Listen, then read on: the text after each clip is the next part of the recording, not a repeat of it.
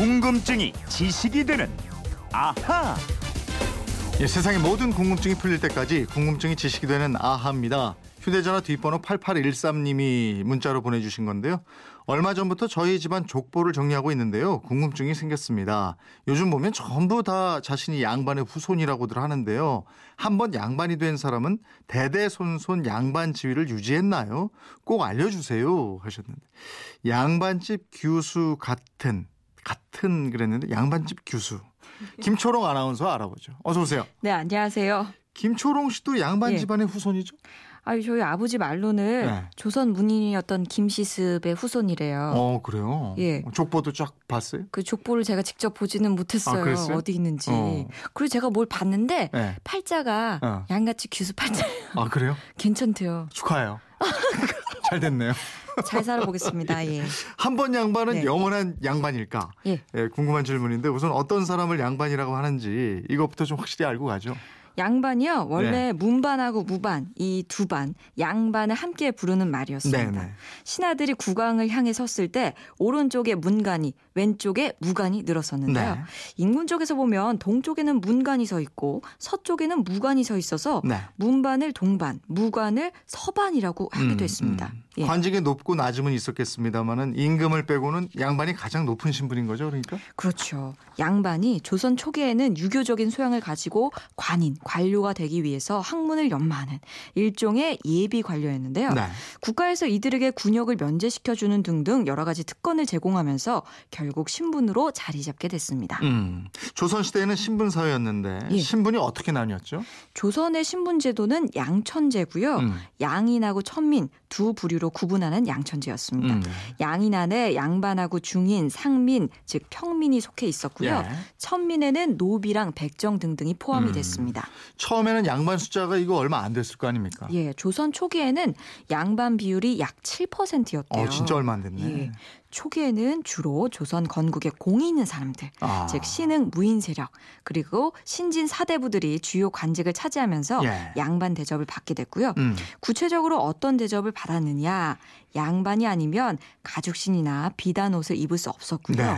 말을 타고 가다가 양반집 앞을 지나가면 말에서 내려서 걸어가야 했습니다. 또 길에서 양반을 만나게 되면 길 한쪽으로 비켜서서 인사를 드려야 했습니다. 그래요? 왕족한테만 이러는 줄 알았더니 양반한테 이렇게 한 거예요? 그러니까요. 양반이라는 이유 하나만으로 이런 대접을 받은 거고 예, 그래서 조선시대 내내 양반이 지배계층으로 위세를 그렇게 크게 떨쳤군요. 그러니까요. 너도 나도 양반이 되고 싶었겠죠. 예. 양반이 되는 가장 확실한 방법, 과거에 급제해서 관직을 얻는 거였습니다. 네. 이 과거에는 양반뿐 아니라 뭐 중인이나 상민 같은 양인이면 누구나 응시할 수 있었거든요. 네. 범죄자의 아들이나 재혼한 여자의 아들 손자, 서울의 아들 손자만 아니면 과거를 볼 수가 있었습니다. 네. 문제는 과거가 해마다 있는 것도 아니었고요. 네. 과거가 열린다고 해도 급제자가 많아야 30명 안팎이었어요. 음. 적을 때는 그냥 대여섯 명밖에 안 뽑았답니다. 네. 양반으로 진입할 기회가 그리 많지 않았다는 점이죠. 야, 그럼 말이 과거급제지 경쟁률도 엄청나게 높았겠네요. 아유, 그럼요. 아나운서 되는 것만큼 힘들었던 것 같아요. 과거 준비는 요즘으로 치면 고시 공부는 비교도 안 될 정도로 처절하고 어려웠다고 합니다. 네. 조선시대 그 고을 수가 대략 360개였는데요. 네. 합격 정원이 33명이니까 아, 10개 고을에서 한 명도 나오기가 어려웠던 야, 거고요. 그러네요. 그나마 절반 이상을 서울의 대갓집 자 제들이 차지했습니다. 예. 이러니까 시골 선비들이 과거에서 급제를 하기란 더더욱 어려웠죠. 그 시골 선배들은 다른 건 신경 안 쓰고 공부에만 열중하면 되고 이랬잖아요. 예, 예. 그냥 일 안 하고 공부했던데. 하지만 그러게요. 농사 짓는 평민들은 어땠을까요? 과거를 보겠다고 낮에 공부한다는 건 뭐 어림도 없는 일 아니었겠어요? 아유, 힘들었겠죠. 예. 이 과거라는 문은 활짝 열려 있었지만 농사꾼이 공부를 해서 그 문을 통과한다는 건 정말 이 낙타가 바늘기 뚫는 것만큼이나 어려웠습니다. 예. 아무튼 이렇게 과거를 통해서 관직에 오른 사람이 4대조 안에 있으면 즉 고조 할아버지 아래로 구품 이상의 관직에 나간 사람이 있으면 그 집안 사람은 양반으로 인정이 됐습니다. 아, 4대 안에. 예. 그러면 4대 안에 과거에 급제한 사람이 없다. 예. 관직을 한 사람이 없다. 예. 이러면 어떻게 돼요? 원칙적으로는 양반의 반열에서 탈락하게 돼 있었죠. 그래요? 예. 어, 어, 그러면 길 가던 사람들이 머리를 조아리거나 말에서 내리거나 그러지 않아도 됐던 거네요. 그렇죠. 어. 아니 그러니까 누가 양반 지위에서 물러나고 싶었겠어요. 예. 그래서 이 양반들이 오래오래 양반을 유지하기 위해서 여러 가지를 합니다. 네. 그 중에 하나가 결혼입니다. 아. 이른바 혼반이라고 해서요. 예. 양반들끼리 사돈을 맺어요. 그러면 예. 지위를 유지했습니다. 음. 외가나 처가에서라도 관직에 나간 사람이 있으면 양반 지위를 계속 유지했고요. 음. 또 하나는 동족촌, 이른바 반 촌을 형성하는 것이었습니다. 반촌. 예. 예, 반촌을 형성한다는 게 어떻게 한다는 거예요? 이 양반들이 한 개에서 세 개의 동족으로 한 마을을 이루고요. 예. 그 마을에서 소수의 양민과 다수의 노비를 부려서 땅을 경작하면서 예. 양반 신분을 유지하는 겁니다. 음. 이 마을에서는 4대 조안의 벼슬을 한 사람이 없어도 음. 양반으로서의 지위를 유지했고요. 네. 이런 양반들을 향반이라고 불렀습니다. 아주 그러니까 예나 지금이나 기득권 한번 차지하면 안 놓으려고 그냥 예? 똑같네 똑같아 아주 그러니까요. 이게 원칙적으로 한 번 양반이 됐다고 영원히 양반이 되는 건 아닌데 예. 이런저런 방법으로 양반을 유지했다 이거네요 예. 예, 참. 뭐 일단 그 자리에 가면은 마음이 다 그렇겠죠. 네. 근데 조선 예. 후기에는 좀 이게 달라지지 않아요? 그 조선 후기가 되면서 사정이 달라집니다. 네. 임진왜란과 병자호란 등등을 거치면서 국가 재정이 바닥이 나요. 네. 그러니까 나라에서 돈 많은 평민이나 노비가 나라의 곡식을 바치면 그 대가로 관직이랑 품기를 줬습니다. 음. 명예직 임명장인 공명첩, 낙속첩 등이 등장하고요.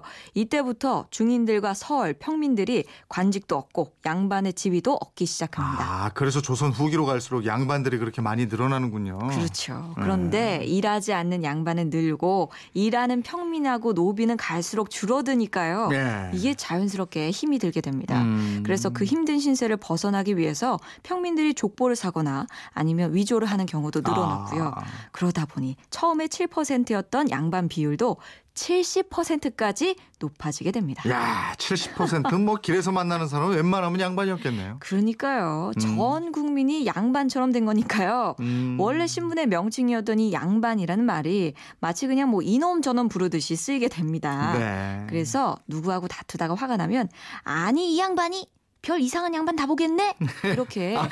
말을 표현하게 되잖아요. 네. 이렇게 신분제도가 본격적으로 흔들기 시작한 게 18세기 무렵이었는데 이때부터는 가난한 양반은 부유한 양민보다 못한 신세가 됐습니다. 그렇군요. 8813님, 양반 제도에 대해서 궁금증 많이 풀리셨죠? 선물 보내드리겠고요. 이분처럼 궁금증, 호기심 생길 때 어떻게 하면 돼요? 예, 그건 이렇습니다. 인터넷 게시판이나 MBC 미니 휴대폰 문자 샵 8001번으로 문자 보내주시면 됩니다. 짧은 문자 50원, 긴 문자 100원의 이용료가 있습니다. 생활 속 호기심, 궁금증 많이 보내주십시오. 내일은 어떤 궁금증이에요? 결혼할 때 함을 파는 풍습이 아직 있잖아요. 네네. 그 함지나비도 있고요. 예. 근데 이 함은 왜 파는 거고 음. 함지나비는 얼굴에 뭔가를 이렇게 쓰고 나타나는데 오징어 쓰고 뭐 이러죠. 예. 예. 그왜 쓰는 걸까요? 이런 궁금증과 함께 예, 예. 외국에서는 또 결혼할 때 우리와 다른 풍습이 있는지 네. 이런 것도 알아보겠습니다. 그게 재밌는데 함 사세요 막 이러고 예. 한발 걸을 때마다 거기다 이렇게 돈 넣어주고 맞아요. 나중에 그걸로 가가지고 친구들하고 소주 한잔 하고 예. 꽃값으로도 주고 이랬다고요.